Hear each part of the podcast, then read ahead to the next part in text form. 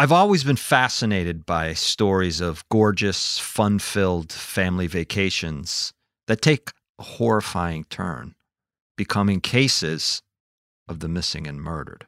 Exotic locales, bonding, dancing, drinking, and sunshine, suddenly filled with dread or blood. Bliss turns to fear, and fear turns into a nightmare of unimaginable proportions. When someone you love goes missing in the middle of paradise, where do you even begin to search? My name is M. William Phelps. I'm an investigative journalist and true crime author. I've dedicated the past 20 years of my life to helping families of the missing and murdered. Join me. We're crossing the line.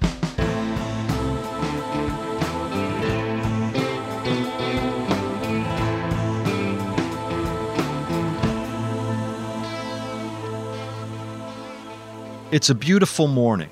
The sun is just coming up over the horizon on a patch of sea between the Caribbean and Atlantic Oceans. The air is a perfect 75 degrees. The breeze just enough to let you know you are in the middle of paradise. The Bradley family has worked hard for years. This trip is a godsend. And you know what? They didn't even have to pay for most of it. We begin this week's case on March 24, 1998. It's about 5:30 in the morning, an hour of the day many never see. Me, personally, I love this time of the day to write and think and take in the quietness of a new day just beginning. But Ron Bradley is not accustomed to waking up so early. He finds himself half awake, staring from his bed out at the blue waters and the seemingly endless horizon of the Caribbean. Ron is inside one of the large cabins aboard the Rhapsody of the Seas cruise ship with his wife, Iva, soundly sleeping next to him. Ron won the trip at work as part of a promotion at his insurance sales job. In fact, 35 insurance agents from across America are on the ship as well.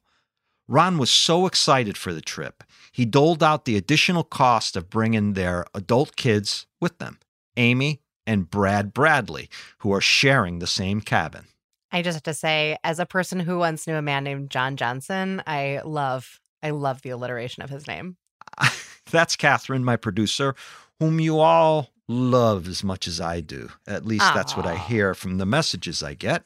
Oh, good. She's wonderful and she's a major asset to this show, and I'm lucky to have her. So, hello, Catherine. Hi, Phelps. Thanks.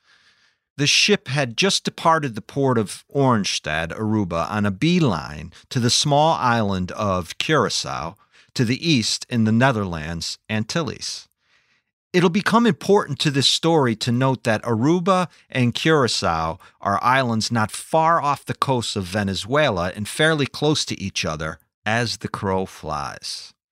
As Ron is taking in the view from under the covers in his bed, he notices his 23 year old daughter, Amy, out on the balcony deck.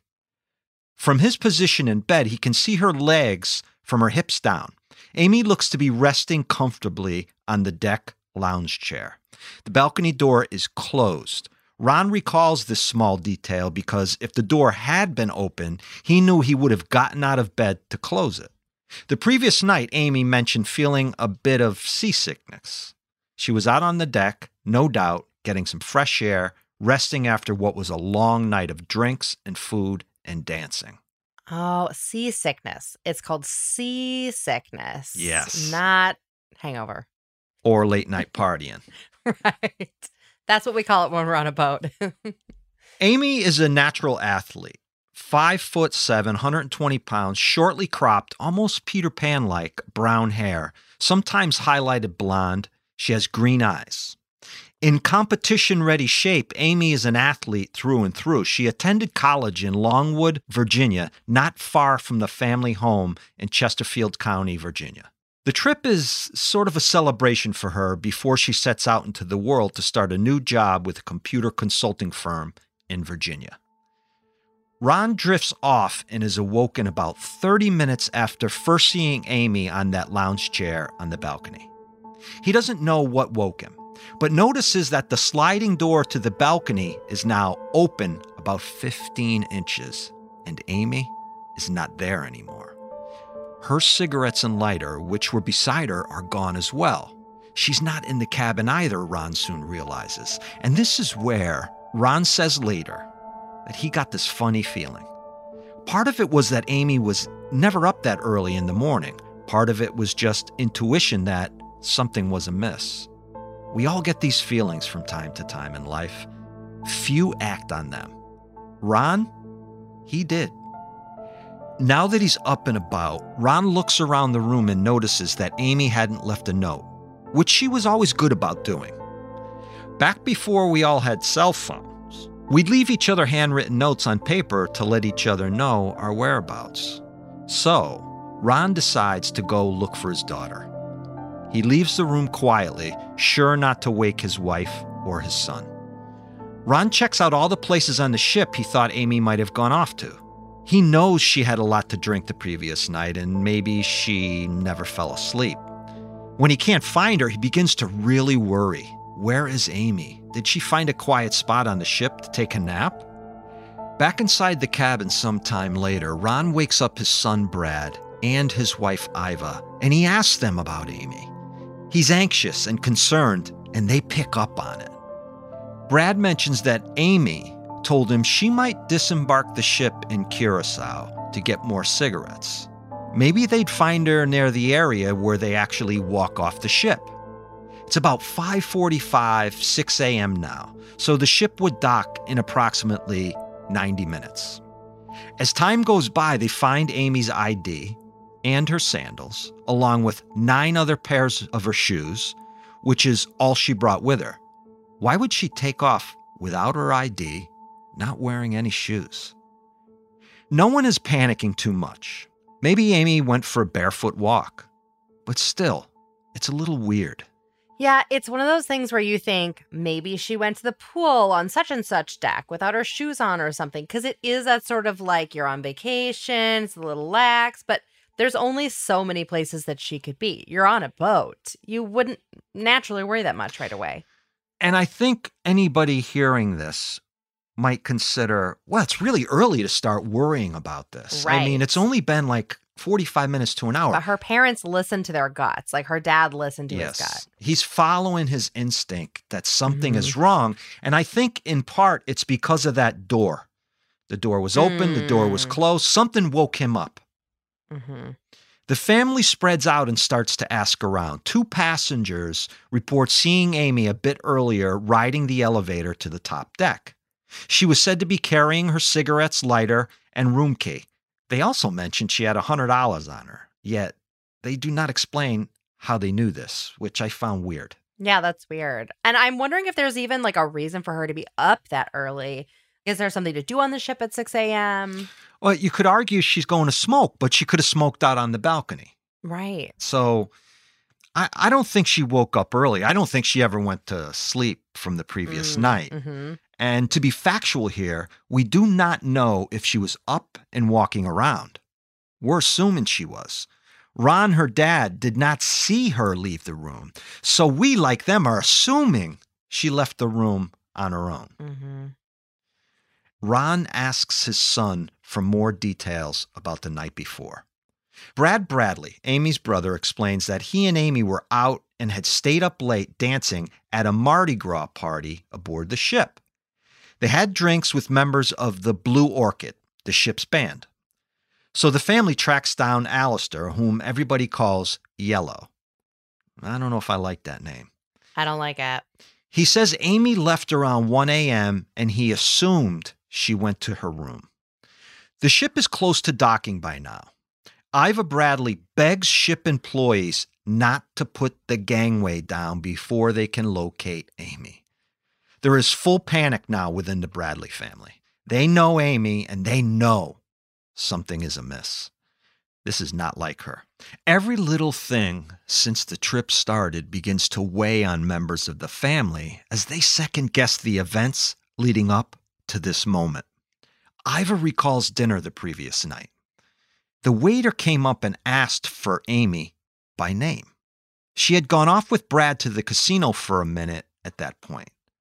When Iva asked why the waiter needed to speak to Amy, he said, I'd like to take her to a bar when we dock. This brief exchange, coupled with the strange way in which some ship personnel seemed overly interested in Amy as the Bradley family boarded the ship, were now taking on a new meaning.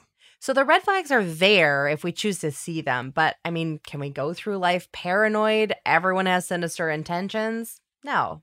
Or also, if you have anxiety, maybe. Um, in today's world, I think we should, unfortunately. yeah.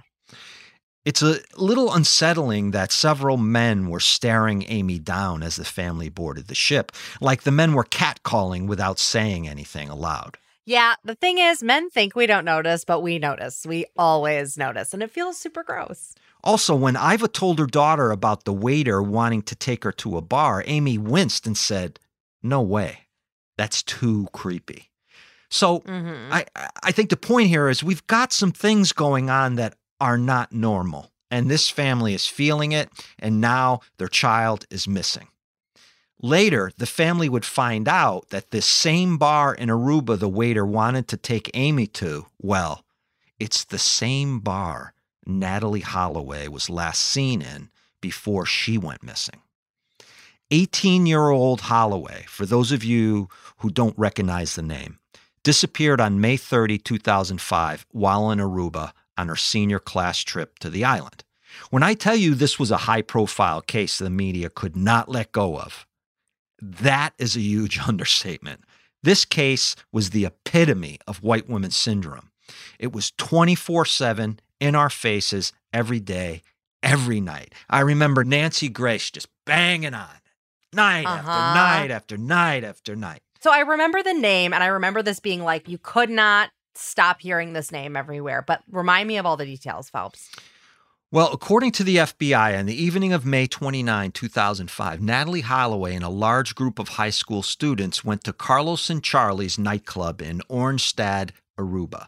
When the club was closing around 1 a.m., some of the group headed back to the Holiday Inn where they were staying, and others in the group gathered at various other area bars. Holloway was last seen around 1:30 a.m. leaving the same area in a silver Honda with three young males. Joran Vandersloot, who is in prison today for an unrelated murder and rape, Deepak Kalpoe and Satish Kalpoe, brothers. Holloway did not return to her hotel, and her personal belongings remained in her room. To this day, amid speculation and widespread belief that the Kalpoe brothers lured Natalee into their car and Vandersloot raped and killed her, her whereabouts remain unknown. I'm sure that's just a coincidence that it was the same bar, right, Phelps? Yeah, there are no coincidences in missing and murdered people. Mm-mm. Let's take a quick break here and come back to hear the bizarre twists in the Amy Bradley case as it unfolds throughout that day and the years that follow. And some of this will frighten you to your core.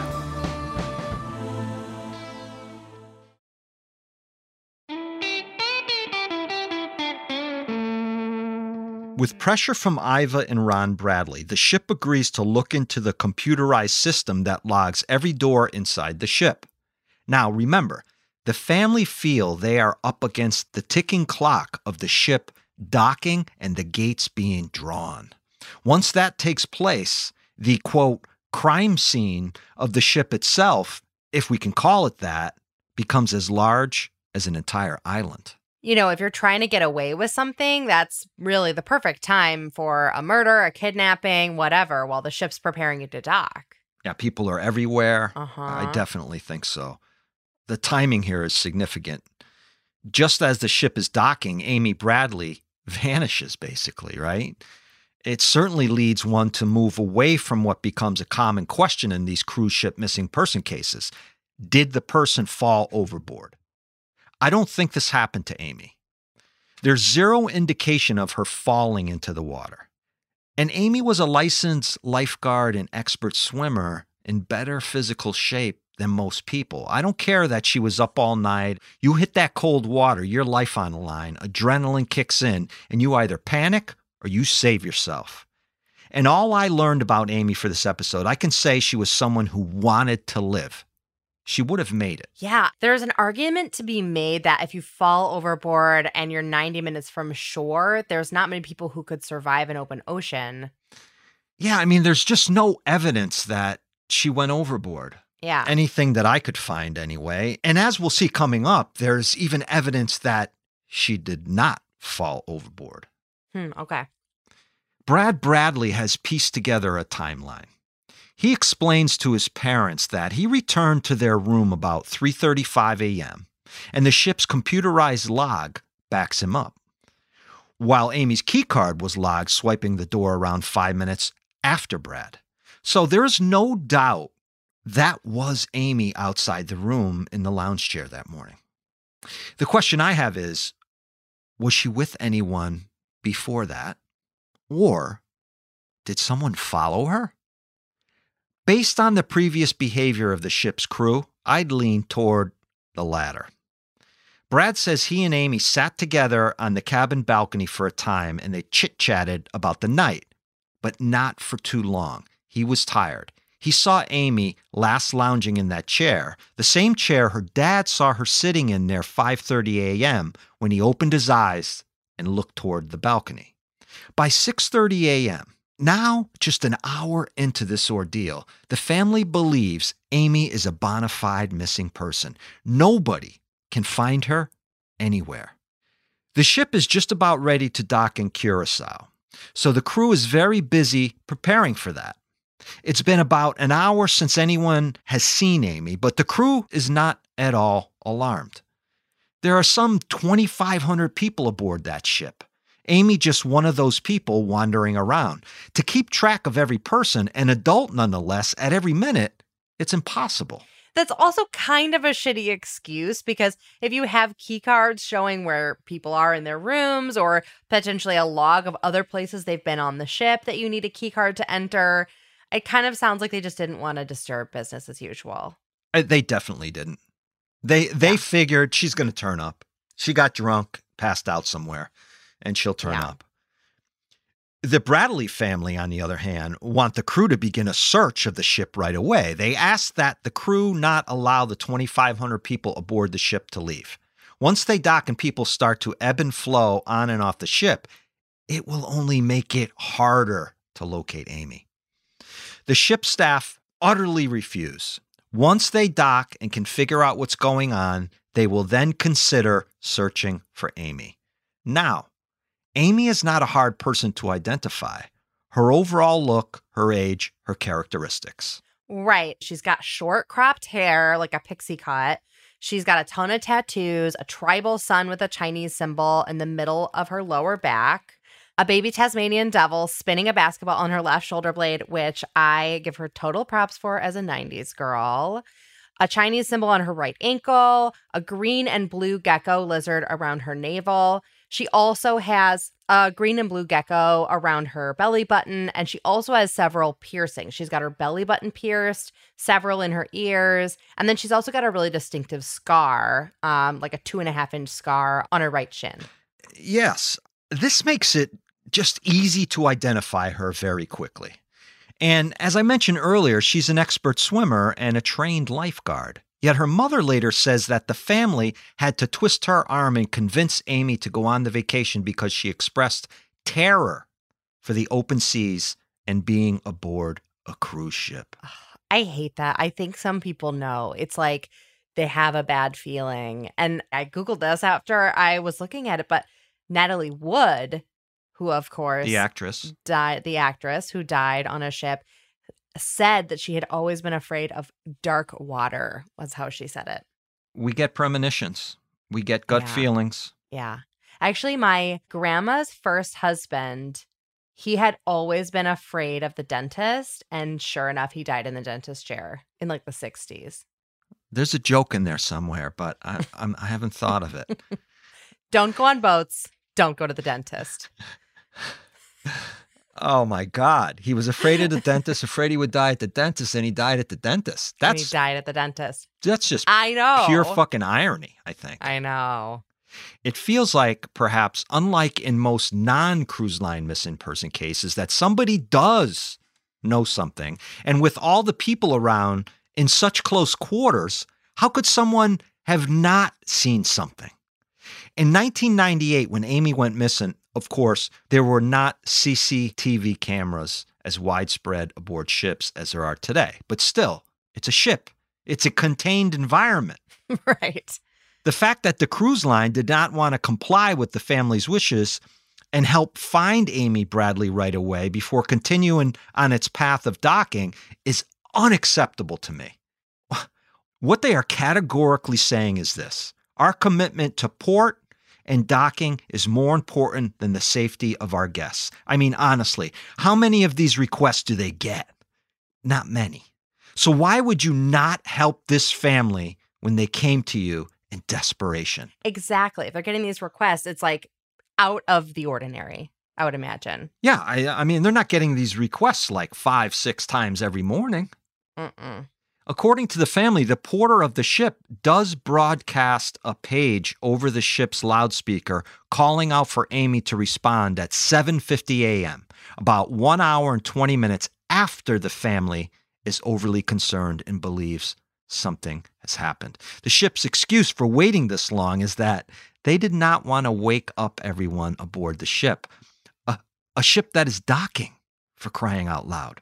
Right. So everybody's about to wake up anyway. And here's the thing if someone is missing on a boat, that's an emergency. It's okay to wake people up in the case of an emergency. The problem this causes is, as Iva Bradley later tells NBC, by then now, it's near 8 a.m., most of the passengers had already disembarked the ship after it docked in port. Mm-hmm. The Bradley family is becoming extremely distressed as each tick of the clock goes by, and the captain finally orders a search of the entire ship. The ship has 10 decks and 999 rooms, and later that day, the captain tells the family his crew searched the entire ship, every room, and could not find Amy. Three days go by. No Amy. Then an official conclusion in the case of missing passenger Amy Lynn Bradley is announced. Amy had fallen or jumped overboard. After 24 hours of not finding her, you've gone into panic mode because Yeah. every second that goes by after that, she's farther and farther away from you. Yep. I, I mean, I hate to bash a cruise ship line with regards to a missing person or a mysterious murder, but come on, with with all these cases, the cruise line always, always, always drops the ball or comes across as negligent. Always. The long list of lawsuits families have filed and won prove as much. The Bradley family has no choice but to conduct its own investigation. From all I could gather, they got very little help. As they looked deeper into the timeline and searched their cabin, it appears Amy had changed clothes. Originally, it was thought she didn't. And as they begin asking around, talking to anyone they can, a witness comes forward. A woman says she saw Amy very early in the morning with the orchestra's bass player, that dude they call Yellow. The bass player and Amy walked up to a deck above where this woman was standing. Ten minutes after that, she says she witnessed the bass player coming back to that lower deck alone. So that's what you were talking about. So if Amy had fallen from there, the woman should have seen her fall if she was a deck below her. Or heard her scream. right, right.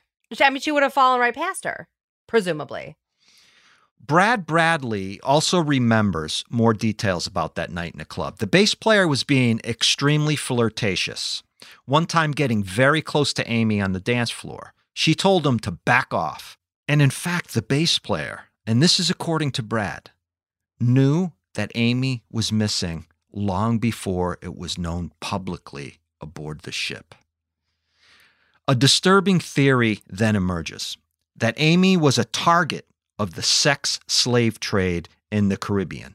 Iva Bradley tells NBC that Amy would have been considered a trophy within that market. She was picked out, or rather targeted likely, held, hidden, drugged, and then taken off the ship when it docked in Curacao. What? Yeah, exactly. Now we're getting into a dark, dark area here. Um, so let's take a break, come back and explore that part of this case, and also a strange call the family receives.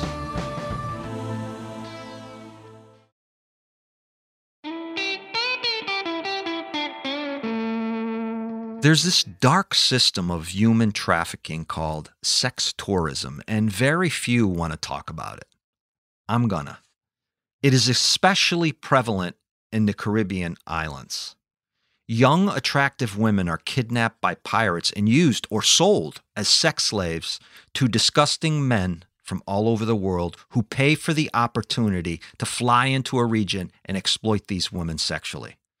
We know and have heard of this going on in many countries. Sex trafficking happens everywhere. It happens to like quote unquote normal girls from normal houses all the time. And it doesn't always look like kidnapping either. Sometimes it's like we saw in our coercive control episode with Laura Richards, it can look like a bad boyfriend who just convinces you he loves you have sex with these other guys so you can support us. I'm doing so much too. Like it can look a lot of different ways. And really, you do not realize you're getting involved in it until you're in it. Yeah. It's it's something so unfathomable. We generally don't want to discuss it, but believe me when I say I have interviewed people who attest to it happening all around the world, including right Yeah. here in the United States. yeah.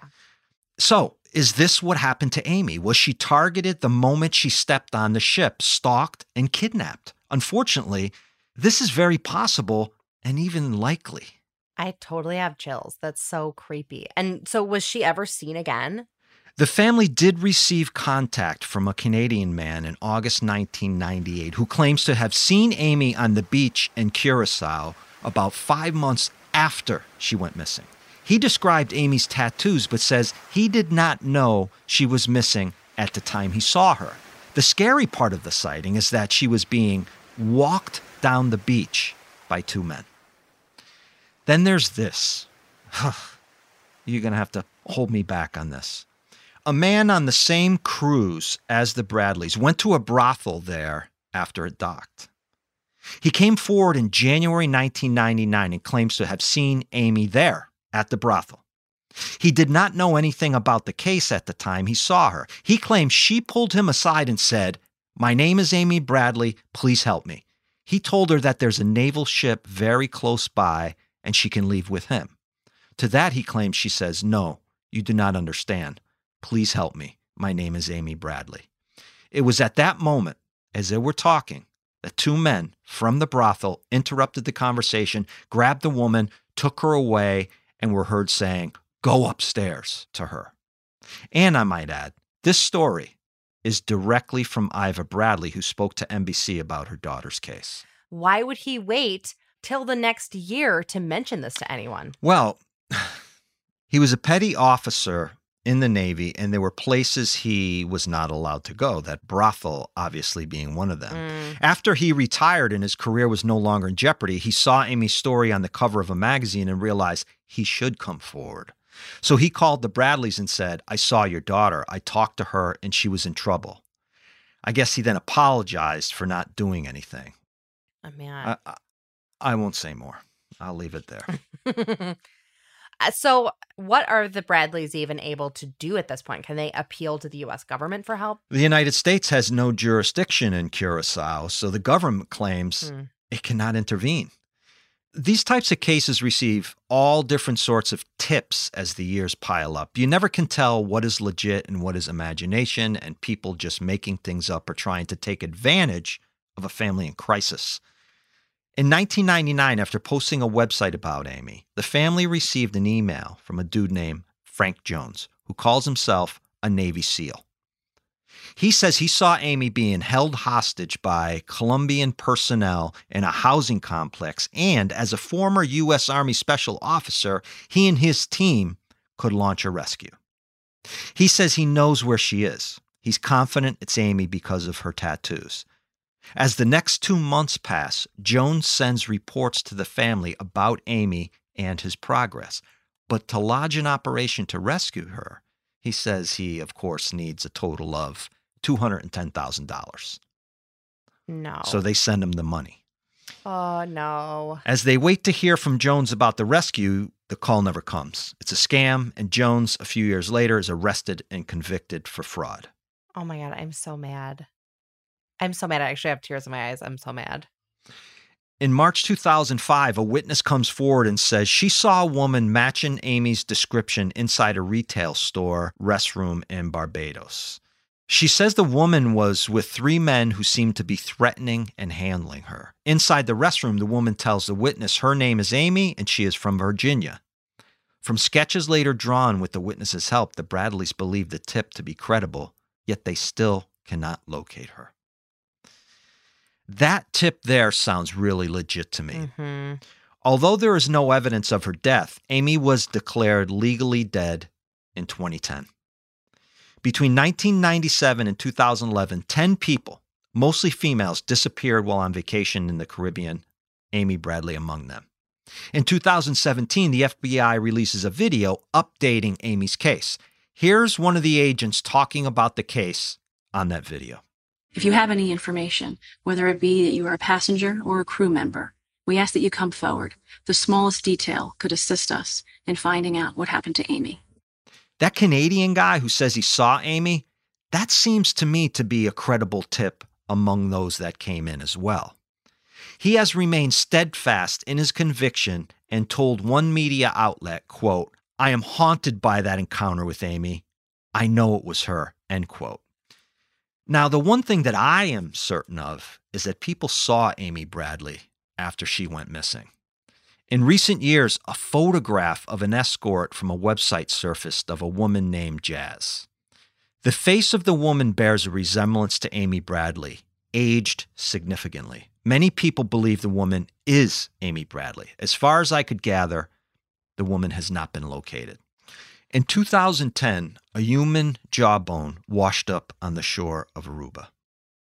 Authorities did some testing on it in connection with the Natalee Holloway case I mentioned earlier, but when it was proven not to be a match, they declined to pursue investigating it further, even though it was proved to belong to a Caucasian and there were nine other missing vacationers it could have belonged to.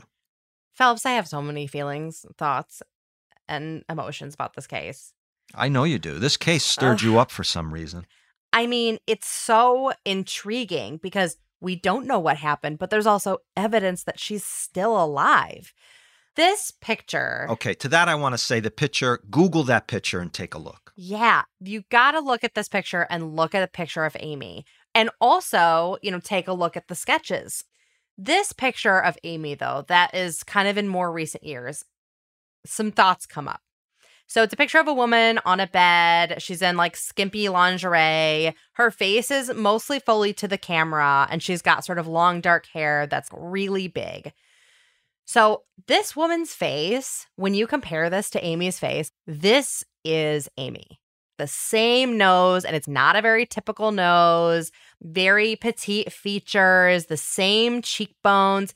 This looks not only like Amy when she was young and has gotten 20 years older, but it also looks like the aged pictures that the FBI released. It does. Uh, th- these things always scare me, and I'll tell you why. Mm-hmm. Because of the internet. Because people could manipulate images and people could just still be messing with the family. So whenever I see stuff like this, I always look at it with one eyebrow raised. Pause. Yeah. Mm-hmm. Yeah, and I also saw that her parents have just recently hired a new yeah. PI. Yep. Yep. Her parents and her are parents are so normal. Like Yep. it's just heartbreaking because you know it just there was something her mom said, which was just you know we're so excited to have this new PI working on this case, and that little phrase just broke my heart because I'm like this family didn't want to be a case. You know, they're not a case. They're just a super normal sauce family. They went on a family vacation on a cruise line and one of them ends up missing. I mean, it's beyond a nightmare. It's beyond Yeah. a nightmare. I have a sneaking suspicion this isn't the last we're hearing of this case. You know, a, a lot of these cases, I, I get this feeling washed over me that it's over. hmm This one, I don't get that feeling. My Yeah. gut doesn't tell me this is over yet. Yeah. There are photos and numbers to call on the charlieproject.org website. There is a substantial reward being offered in Amy's case. Google Charlie Project slash Amy Lynn Bradley, and a link will take you there. You can see photos of Amy throughout her life, read details about her, and even see photos of suspects. The Charlie Project is a solid asset for missing person cases. As far as I can tell, they do good work there. And I just want to express my deepest sorrow to the Bradley family for what they've had to endure. You board a ship with your family to have the time of your lives, and it ends in a horrific tragedy. The fact that Amy's whereabouts are unknown doubles the impact of the pain, as the family is left to wonder, wait, and think about the horrible things that she might be going through right now and continue to go through as years go on. So, that's it for this week. Remember, be safe, be aware, Catch me here next week with a new murder case. See you then, partners.